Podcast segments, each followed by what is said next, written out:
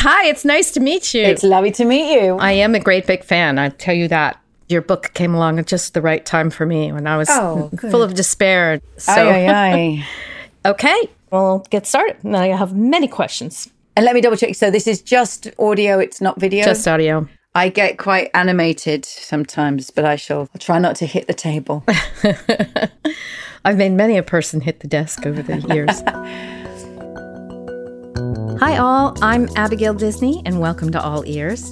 In recent months, I've been on the road with my new documentary, The American Dream and Other Fairy Tales. In the film, I tell the stories of some Disney workers to show how the American dream has become a nightmare for so many. Of course, the problem is not just with Disney. Today, nearly half of all American workers are struggling to make ends meet. That's why, in this season of All Ears, I'm taking a deep dive into some of the big questions raised in the film with folks who are doing the most Disney thing possible, using their imaginations. In this case, to rethink modern American capitalism. Because if we don't reimagine how it all works and fix it, we're going to be in big trouble.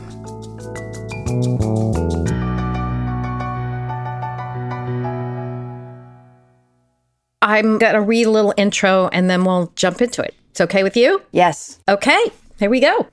We all know that visual metaphors are great for getting your point across, but when they are overly simplistic, they can act like junk food for your brain. Empty calories, easy, addictive, but probably not so good for your thought process. Take the classic notion of climbing the ladder of success, or the very confusing pulling yourself up by your own bootstraps. In The American Dream and other fairy tales, I talked about how these sorts of metaphors can keep us from thinking outside of the box. Another metaphor that's kind of stupid who thinks in a box. So you can only imagine how thrilled I was a couple of years ago when I picked up a book full of smart new metaphors called Doughnut Economics Seven Ways to Think Like a 21st Century Economist. And today, I get a chance to talk to its author, the brilliant economist Kate Raworth. Kate has been reimagining capitalism using a visual of the ultimate junk food, a donut, but in ways that may in fact be healthy for our brains. Her model imagines a sustainable economy, one that balances human needs as well as planetary needs with the needs of a healthy market. Yes, folks, I'm saying that thinking about our economy as a metaphorical donut might be just what we need. Kate Raworth is a senior associate at Oxford's Environmental Change Institute and a professor of practice at Amsterdam University of Applied Sciences. She also runs the Doughnut Economics Action Lab. Kate, thanks for joining me. A big pleasure. A big pleasure. I love I love your focus on metaphors. Uh, that's exactly where I begin and, and I think it's so important to notice them and reframe them. Yeah, you have a little bit of a section about the way the brain is wired for metaphors. Well, it's fascinating because when we humans try to understand the world, we, we can't understand the whole thing because it's so complex and extraordinary. So we turn it into things that we understand and we use metaphors in our language all the time. And when you realize that, you just spot them all the time. And so some of the, like one of the deepest metaphors, let's go straight to the point is, is growth, right? We think the idea of growth is, um, you know, because we love our children to grow. We love our flowers in the garden to grow. And the depiction of growth is always moving forwards and up as if that therefore becomes not only the metaphor, but in fact the definition of progress. And so when our metaphors, they're really useful for understanding some things, but when we take them beyond what they should be used for, they start to drive us and really mislead us. And we have to spot them and let go of them and find new ones like, yes, like a donut. Yes. so tell me about the donut. What on earth do you mean by a donut? I mean, physicists love it. They call it a solid torus. Describe for me how you arrived at a donut. Yeah, so I decided not to call it toric economics because I thought that Yes. really that really won't catch on. So, but if I say to anybody, you know, think of a donut, the kind with a hole in the middle, well, we we all know exactly what I'm talking about. That shape is there. So, the donut in this donut economics is like a compass for 21st century prosperity, and the goal is leave no one in the hole. Leave no one falling short on the essentials of life. So leave nobody without health, education, housing, income, political voice, transport, connectivity, community. These we know every person needs for a life of dignity and community and opportunity. So leave no one in the hole of the donut. And you could say a lot of the story of the 20th century was building economies and growing economies so that no one was left in the hole. But we're not in the 20th century anymore. We now know that as we use Earth's resources to meet these essential needs, we cut forests, we take the fish from the sea, we emit carbon emissions in the atmosphere, we pollute the land and the air, we start to put so much pressure on the life supporting systems of our planetary home that we risk kicking her out of balance. And so, if the inside of the donut is the minimum needs of every human being, and let's call them human rights, then the outside of the donut, that outer crust, is where we overshoot our pressure on our planetary home and start to kick her out of balance. We, we cause climate breakdown. We acidify the oceans. We create a hole in the ozone layer. We unravel the fabric of the web of life. And these are known as planetary boundaries, the protection limits on our planetary home. So, in the simplest of terms, leave no one in the hole. Don't overshoot Earth's limits. We need to learn to thrive in the space between the two. And that is what it means to live in the donut. Mm, I love that. And I could live in a donut anyway. Just This is the only one that's any good for us, of course, because it's conceptual, because you don't actually have to eat them. The best ones are conceptual. Yes. The, well, no, I think the best ones are Krispy Kreme, but that's just me. So, in terms of a classic economics education, this is quite different from what you were weaned on. Yeah. For sure. Uh, tell me about how different. So I was trained at the University of Oxford 30 years ago. I, like many, many students, I came along to learn the mother tongue of public policy. And I cared about social issues. I cared about environmental issues as a teenager of the 1980s. I saw a famine in Ethiopia, a hole in the ozone layer, Exxon Valdez spilling oil into Alaska's Sound. I wanted to study economics so I would have the tools to tackle things like these. And once I learned, you know, scrabbled around learning the basics, I gradually realized that the issues I cared most about were peripheral. They were on the margins. They were really poorly treated. They were add ons, nice to haves, options on the side if mm-hmm, you want. Mm-hmm. And so I became really frustrated with economics. Let me just give one example. Let's go back to the 1980s. If we were to talk about acid rain, an economist would say, yes, yes, acid rain, that's an environmental externality. And an externality in economics is something that falls outside of a market contract. So there's a buyer and a seller, and they're each deciding how much it's worth to pay or produce. And other people may be impacted. So the buyer and the seller producing a factory to turn out cars. Well, the pollution from the factory might create acid rain that falls on forests and kills them. And that's an external to their deal, to their trade, and to the price. So it gets called by economists an environmental externality. Just take that. I mean, it's not just acid rain, it's climate breakdown, it's ecological breakdown, it's the sixth mass extinction, it's air and soil pollution. And economists say, yes, yes, these are environmental externalities. Why does labeling something an externality give you sort of license to pretend it doesn't exist? So economists uh, use the word externality and, get, and say, but we care about these things. We know that they're environmental externalities. And if I step back and say, okay, just think about the framing of that. Oh, it's an externality. So already just the word is telling me it's peripheral. It's not at the center of my vision. It's something on the outside. And just the model that that places is that the, the, really crucial thing is at the center of our vision. And then there's some bad things happening around the edge. I mean, the externality of climate change, this is the major story of the century. And if we call it as an externality, we are pushing it to the margins verbally with the use of that word. And that's why the donut says, no, no, no, no, no, not going to use that word. We're going to start bang. These are our values. Most economic models do not show that the economy is embedded in and dependent upon the living world. They just start with the flow of money going round and round and the goods and labor going round and round. So we need to start with ecological economics that says the economy is a human construct, it's part of society, and we are part of the living world. And so everything that we do has to be compatible with producing conditions conducive to the continuation of life. There's nothing external about that. It's the heart and it's foundational. Right, right. It's remarkable and ironic to recognize that the fundamentalist version of the markets that we were taught in the 70s and 80s was that, well, the problem will just create a market, and then there will be somebody who, for profit reasons, will want to solve the problem. So if it's acid rain, somebody's going to come up with a profit based way to address acid rain and the same thing will happen with smog and the same and again and again, we've missed opportunity to change things in a way that was deeply irrational because of our emphasis on hyper rational understandings of the way the world works. Right. And markets are incredibly powerful. Adam Smith was right, right? That Adam Smith saw the market mechanism, a very powerful mechanism for bringing together the interests of millions of buyers and millions of sellers who never need connect or talk or meet. They can just transmit information through the price mechanism. He was right. There was something powerful there. It's very, it's magic. It's a lot like magic. It seems a lot like magic, but there's a couple of caveats. Markets only serve those who can pay, the rest they ignore, and they only value what's priced, the rest they exploit. And so those are pretty big caveats. And so we need other forms of organizing. And again, in Doughnut Economics, I show the economy is made up not just of the market and the state, which end up in a, particularly, I think, in the US, a very ideological boxing match. Are you a free market, laissez faire capitalist or are you a state loving socialist? Right? Which one are you? Well, we need them both, yeah. right? They do different things really well. But that's only just half of the story.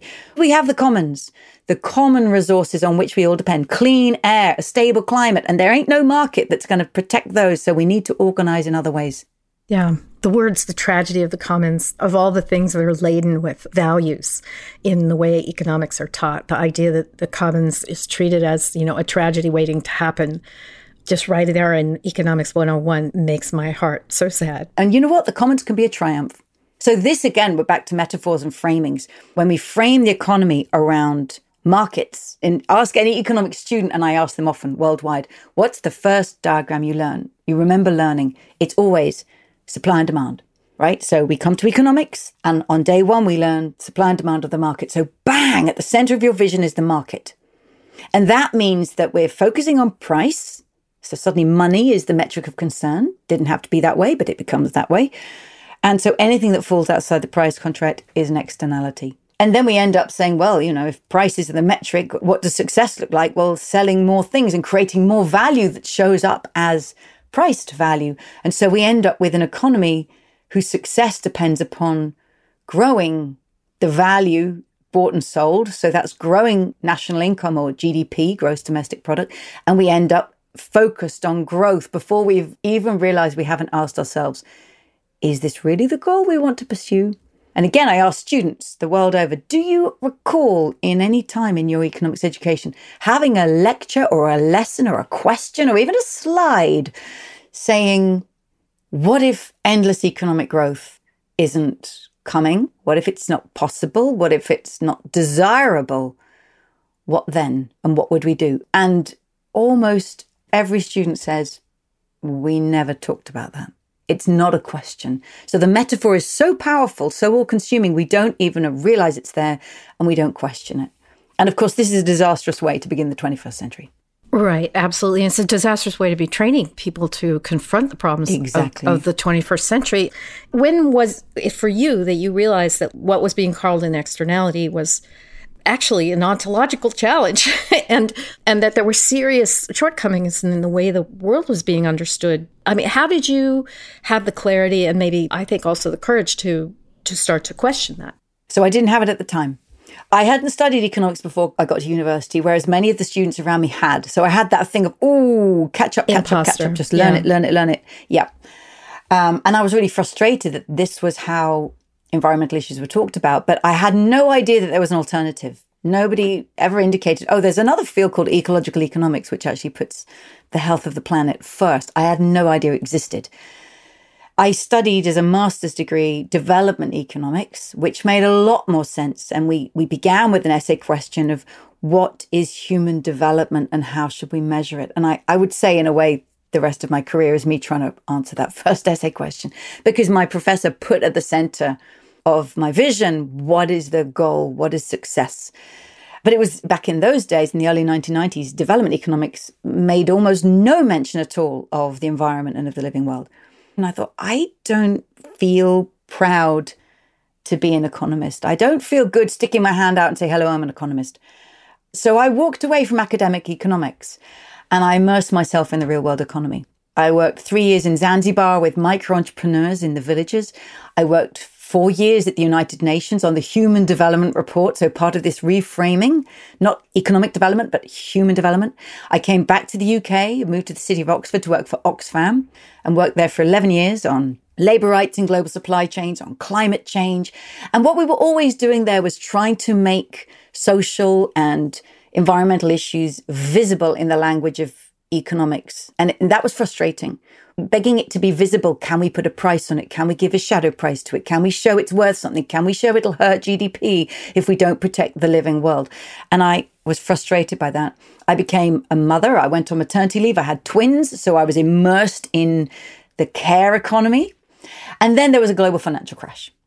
And I remember sitting there nursing my two babies and the whole global financial system's crashing. And the economists come on the radio and the Queen of England said, asked, you know, why did the economists not see this coming? And all the economists of England scrambled for answers for the Queen.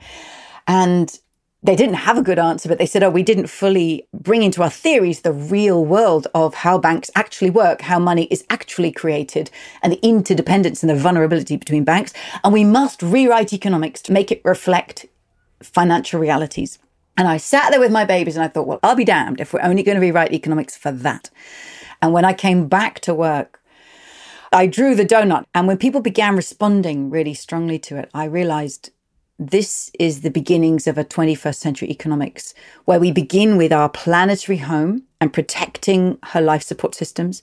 And we begin with the rights and needs of every person alive. And we put that first, not markets and money. We put human rights and ecological integrity of our living home first. And that's the donut. And then we ask, okay, going to kind of flip it on its head. Now we come, and, and that's when I really started coming back towards economics. It was only then. I mean, re- literally, I'm, I'm a mother. I'm decades away from my training. And it was then that I went back and, and realized the power of pictures because the donut was having such an impact I was amazed how many people were empowered by it and excited by it and writing to me and not just economists, actually far less economists. It was, it was architects and high school teachers and doctors and designers and politicians and city councillors. And that's when you know you've tapped into paradigm change because you're talking to people from so many different fields. And so I thought, okay, this is the time to rewrite economics with pictures. If pictures are powerful, what are the pictures I was taught when I was a student? And then I went back to my old textbooks and I started looking at the pictures and the metaphors that they hold. And that's when the scales really fell from my eyes. And I, instead of being frustrated and walking away, I was like, damn, I can now see what I was taught and the framing limits of it. I am so excited about saying, let's make that visible so we can see that. And now, what if we replace the old with a new proposition, a new diagram, a new metaphor?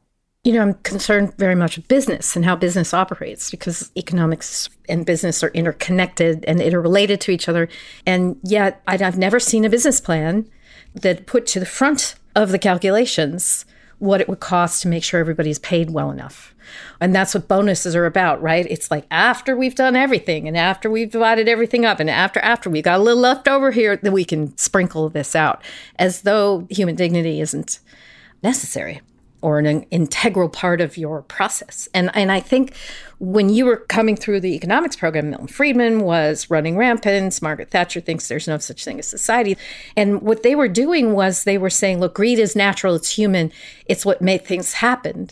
And so let's like put greed into action. Let's make it be a force for good. And I do think that there were people who meant that, who thought that greed would be good because it would expand prosperity. But I do I do wonder, is anyone even trying or talking about taking this kind of normalized unchecked greed back out of the equation? Not that it was ever perfect before, but how do we correct for this? To the heart of the matter, I like it. So I'm going to start by thinking about what students are taught about humanity when they study economics. Who are we?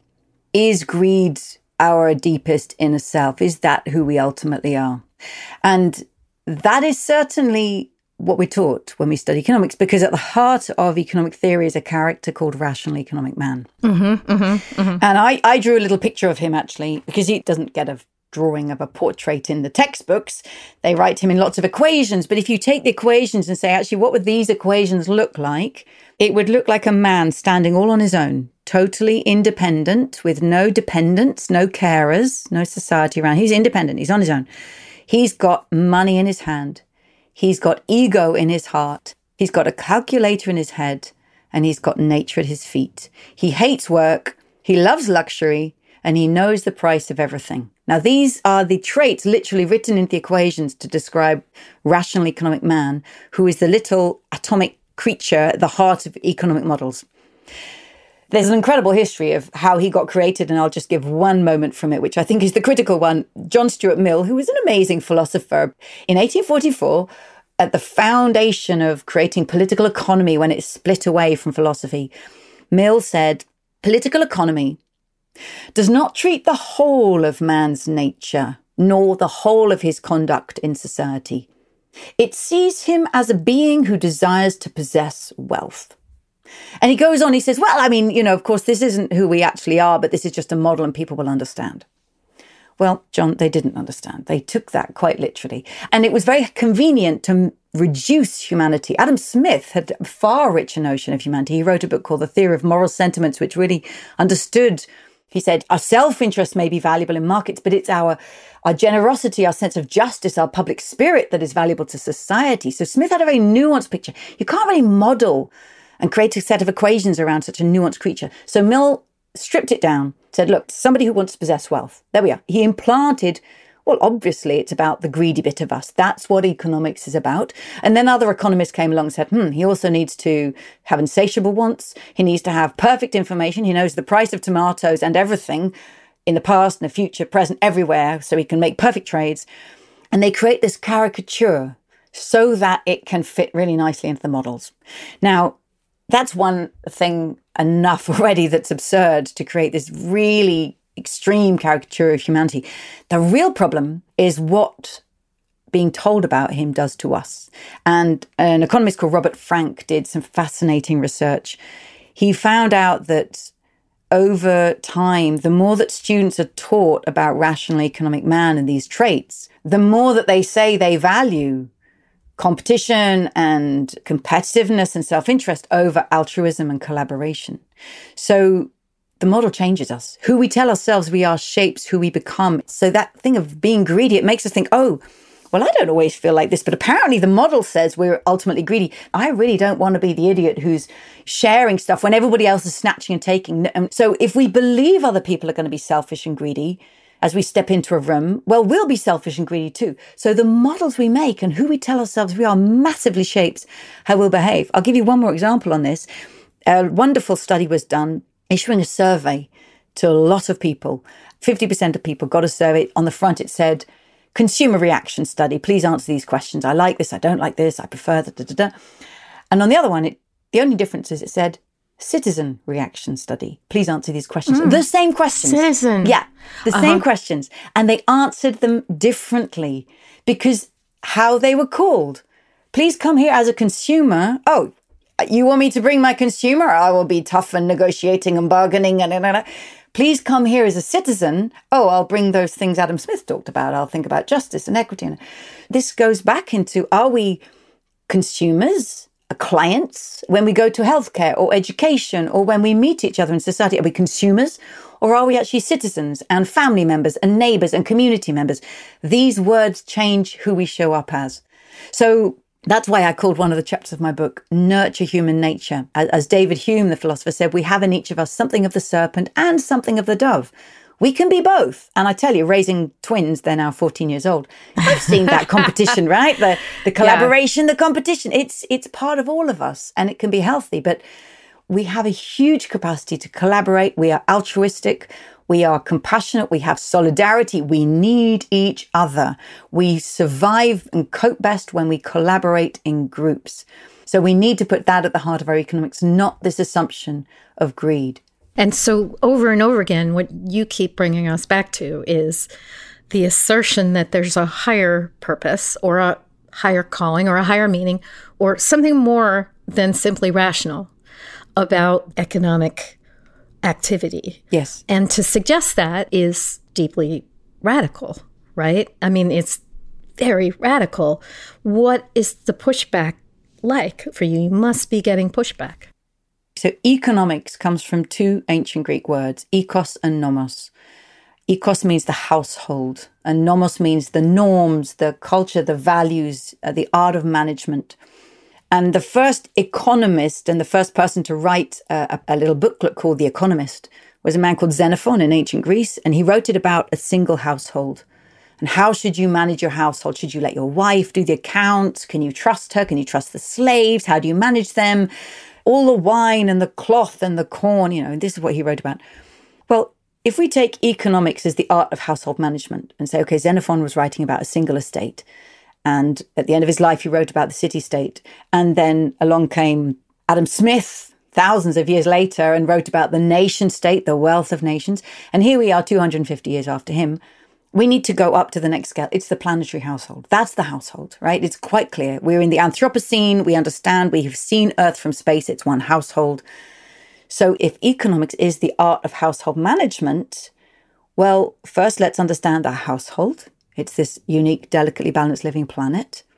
Let's understand her inhabitants and, and in whose interests are we managing her? So you say it's radical, and yes, it's radically different from that. But I like to say, well, it's actually um, utterly um, rational. Rational ontology, yeah, it's rational and and true to the meaning of the word economics. It's just the economics of our time. Now, uh, so you said I get pushback. Yeah, the pushback is from economists who I've sat down with. They, if I sit and say, "Well, here's the donut and this is the goal," they say, "Ah, ah, you see, you're being political now." You see, mm-hmm, mm-hmm, you've mm-hmm. strayed mm-hmm. from positive economics, which Friedman loved, which you know, positive not meaning good, it means value free. It's a science. There's no values here, not normative. No, no, no. This is positive. No values. We're very clear and rational. And when I bring the donut, ah, but this is all very values based, isn't it? Yes, dear. Tap on the shoulder. Yes, dear. Yes, dear. I say, well, hang on a minute. Do you think that starting economics with no explicit statement of what your aim is, do you think that starting economics with welcome to economics, here is the market, do you think that's value free? Yeah, exactly. You think there's no values implicit in starting 101 with the market and talking about prices and putting business and companies and company and profit maximization and the assumption that we are greedy you think there's no values there. You think you're being completely factual. Wake up and realize that there is framing and values in everything that we say. So at least I'm explicit about it. And, and I say, if you don't agree that we should meet the human rights of all people, what, which bit of that do you want to disagree with? And if you don't think we should live within the life supporting systems of the only known living planet in the universe, which bit of that do you want to disagree? Which of these things are you willing to throw away? Hmm. That's my re- my response to the pushback. I have to say again, there's the pushback comes from some academics who are very well for, for decades have worked within this training and, and have, have mastered it and have become experts at it. But I'm that is not what I hear back from students who today in the 2020s are going to university and actually taking on a huge amount of debt to study economics because they want the tools of the mother tongue of public policy to transform the world and shape the future that they know is their their generations. They will be the policymakers and the journalists and the judges and the the MPs and the presidents and and the CEOs and the designers of 2050 and beyond. So they know they need a mindset that's fit for these times and they embrace it. And they desperately want it to be taught as mainstream part of the education. In fact, one thing that does upset me is when I get a, an email from a young person who says, I read Doughnut Economics, I love the book, and so I'm going to university to study economics. And I think, ah, but that's not what you're going to be taught. You're going to arrive and realize the first thing you have to do is rewrite the curriculum. And there are students who are talking about rewriting that curriculum, aren't there? And I've read about students walking off of campuses and asking for different syllabi. Do you know anything about that? Oh, absolutely. I, I'm so inspired by them. In fact, as I began my book talking about one of these students, a young woman called Yuan Yang, back in 2014, who, like me, had was disillusioned with economics. Different to my generation, they had the internet. And so instead of thinking, well, maybe there's just something wrong with me and I don't get it because this doesn't make sense to me, they found each other online and say, hey, there's a whole generation of us who are actually really frustrated because we didn't understand anything about the financial crisis. It wasn't in the curriculum, and we just completely don't understand the biggest economic event of decades. And it's not doing justice to planetary breakdown and social you, inequality. You just described the, the, quintessential difference between centralized and distributed systems in this case, in terms of knowledge, right? Yes, exactly. The internet. Did you wonder who you would have been if you'd had the internet when you were 20 something? oh my gosh. Yeah. And so they came together and they created an incredible movement internationally called Rethinking Economics. I mean, there are different movements, but this is one of the main ones. And so there are student chapters in universities around the world and, and indeed there are academics who are part of Rethinking Economics as well, who who've gone into economics but are really frustrated by the curriculum they have to teach, and they know they want to teach more to their students, but you know it, there's such inertia around rewriting the curriculum. Uh, so the textbook is just called economics. It's not called neoclassical economics. It's just called economics. And if no one tells you, you don't know there is another kind. You don't know there's feminist economics or ecological economics. You don't know there's complexity of economics or institutional economics or Keynesian economics. Um, so there's a wonderful website called Exploring Economics, and it's uh, made by students. And you click on it, and it just has it says, "Oh, you want to know about feminist economics? Here's what it is. Here's some key readings: ecological economics." And it's a wonderful introduction. And that's what the student movement have called for: is just teach us pluralism, show us that there are many schools of thought, trust us to have the critical judgment to decide which one we think is useful for these times. Mm. You know, that the impulse of modern economics has been to take what is chaotic and difficult to manage and rationalize it down to something you can really describe. And what they're doing is exploding that and re complexifying it, if that can be said to be a word. Exactly. Which is sort of beautiful. Exactly. And of course, it makes a much less neat degree. There's a lot of talk in the sort of um, new social justice sort of business arena about some language that you use for the economy about redesigning economies so that they're regenerative and distributive. So, for me, these are the two really big principles at the heart of Doughnut Economics. Let me bring it down to the scale of a city. If a city were to be distributive, well, who owns the land in the city? And who owns the housing? Is it owned privately or is it owned by landlords who are renting it out? And so some people are stuck forever paying rent. Or is it more like the city of Vienna, in which over 60% of people live in housing that is owned by the city or city run cooperatives. Because decades ago, Vienna decided that housing is a human right. So they decided that the housing would be owned collectively and everybody is renting, or not everybody, the vast majority of people are renting. And it's affordable and it's central and it's normal and it's good quality. So that's a very good example of distributive housing. Mm-hmm. We can ask who owns the businesses? Are we living in towns and cities with major multinational corporations and every dollar you spend there, it's gone. It's gone. It's gone into headquarters or a tax haven. It's out. Or are we in towns where the town has built up small local enterprises where the money that you spend goes into the enterprise and the pockets of the workers uh, who are your neighbors and your community who will spend it again in that town? So, when we talk about distribution, there's a hysterical element in our politics, especially in this country, that trots out the S word socialism. Sharing, um, you mean, sharing? yes. I think that there is hysteria around the word, and I do think that there's some anxiety about what the transition from this kind of economy to that economy would look like, given that ownership is practically, you know, worshipped in this country as a value.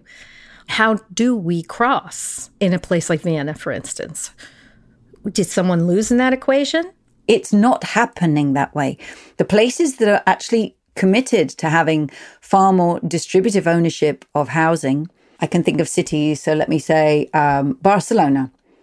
There's old industrial districts that those industries have gone and they've been very run down many, many cities have this, right? Rundown. What are you going to do there? What are you going to do? So they are creating amazing super blocks, blocks with real community, real intention redevelopment. And they're saying, okay, you can build a new company or an industry on half of it, but the other half of this land is going to be social housing. It's going to have a mix of housing. It's going to have a mix of affordability and we're going to commit to it. And, th- so it'll be a beautiful, low carbon, energy efficient social housing in this city. Right. I, I notice you talking a lot in terms of cities. And I think that's interesting because in the language of economics, the nation state is the way we understand economic units. Tell me about that. Is that a conscious strategy on your part? Is the city more manageable? Is it almost even futile to think in terms of nation states in this kind of substantive restructuring? No, I think I think both really matter. I think also the community, almost the neighborhood block to the town to the city to the nation state and of course the community of nations, it all matters. When my book came out in 2017, I spent 2 years presenting it wherever I was invited.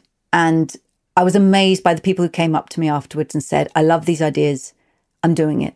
I'm putting into I am a teacher. I'm teaching in the classroom. I'm a town councillor. I'm a city councillor. I'm a mayor. I'm a I'm a social entrepreneur. I'm a business leader. I'm bringing this into my community. So we founded Doughnut Economics Action Lab to connect with and work with these change makers who are actually doing it. It's all about putting ideas into practice. We have a principle. We go where the energy is we just we're a tiny team and we work with whoever says yep these ideas look like the kind of ideas that will help us bring about the changes we want to bring about in our place. So cities came first. Amsterdam was the first city in april 2020 they in the midst of covid the height of covid they said the donut is the compass we want. Six weeks after Amsterdam did that, well, Copenhagen City Council saw that and they said, well, we, we're going to, they voted massive majority to explore what it would like to create a donut economy in Copenhagen. Barcelona, Glasgow. It's popping up all over the world. There's around 40 cities or towns or districts around the world that are engaged, but also the nation of Bhutan. We're working with the government of Bhutan to bring the principles of Doughnut Economics into not only their city planning, but into the way their civil service think about the future of the nation. So you have this great TED talk where you talk about growth and how growth became you know, sort of this almost like religious precept and the market forward way of understanding the world. And you make a distinction between thriving and growing. And I do think that there is a fear of, if not growth, then stasis. Mm-hmm. And stasis bad, stasis scary. We can't have that. So help me understand the difference between thriving and growing. And what is the alternative to growth? And is the opposite of growth always paralysis? Right. So I have 14 year old twins. And like many, many families, we have every year on their birthday measured their height on the wall. And for solidly, they grew two inches a year. And it's wonderful. And you know what? And they're, they're both taller than me now. And they're actually so tall. It's when people who haven't seen them for about a year, their jaw drops and they can't believe they're looking up and not down. Oh my, haven't you grown? And it's wonderful. But if my kids keep growing two inches a year, within a decade, they literally cannot fit in my house. They cannot sit at my table. They will not belong and they would be monstrous. So I do not wish any further growth for my kids. They have grown enough. Now I want them to thrive. And, and indeed, this is a word that we use, right? When our kids are in high school or in university. Oh, how's your daughter? How's your, oh, they're really thriving. That's what people say. When they're little, we say, oh, aren't they growing? And then we say they're really thriving. So we already get this. Secondly, and we're coming back to metaphors and actually checking out the metaphors we use and realizing we ha- already have a more nuanced understanding of them. Yes, we love growth, and people say, "Oh, but but isn't growth so deeply ingrained in us?" Well, yes, but if I told you my friend went to the doctor and told her she had a growth, well, we go very quiet because we know that that means something completely different. We know at the level of our own bodies, which, like our living planet, our bodies, each one, is a complex, adaptive, delicately balanced living system. And we know that when something tries to grow endlessly within our body, and we call that cancer, and we immediately do everything we can to stop that thing growing disproportionately because we know it's a threat to the health of the whole. Well, why would our economy be any different? The idea that money in the bank and financial, only financial value should increase endlessly when we see the impacts that it has on health, on communities, on inequality. It is a threat to the health of the whole if, if we put financial value before the whole. So to me, thriving is a beautiful word because it's not stasis. When something's thriving, it's definitely not static and still. It's dynamic. It's a, it's a living word. And to me, this is the existential economic question of our century. And it's a question particularly for high income countries, yours and mine, and Europe and Japan and, and Canada and New Zealand. How do we now stop being dependent on growth? How do we learn to thrive? How do we take the dependency on growth that's been written into our economic institutions? How do we take that out? Now, yes, that's challenging. Actually, it's terrifying and it's also really exciting. Every economic student today should be invited to ask those questions and study those issues because theirs is the generation that has to learn this. Mm-hmm. That's a wonderful note to end things on. Thank you so much, Kate. This has been such a delight to talk to you. Really a pleasure. Big pleasure talking with you. Big pleasure.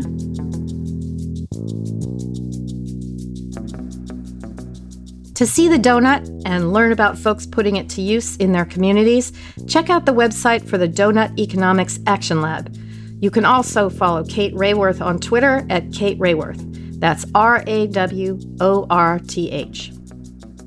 If you want to see The American Dream and other fairy tales, it's available on Amazon and iTunes and Vudu. And we're hosting screenings across the country. So to find out if there's a screening near you or to host a screening, please visit AmericanDreamDoc.com. That's AmericanDreamDoc.com.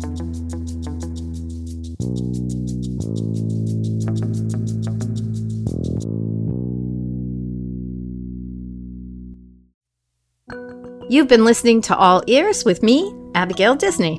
Our supervising producer is Alexis Pancrazzi. Jake Frankenfield is our associate producer. Our engineer is Florence Barrow Adams. Bob Golden composed our theme song, and our executive producer is Kathleen Hughes. For Fork Office, the All Ears team is Angie Wang, Dominique Bouchard, Phil Nuxall, Cody Young, and Kathy Camacho.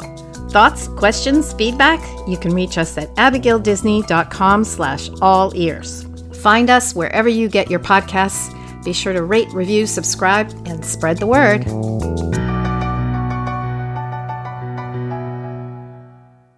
Thanks for listening.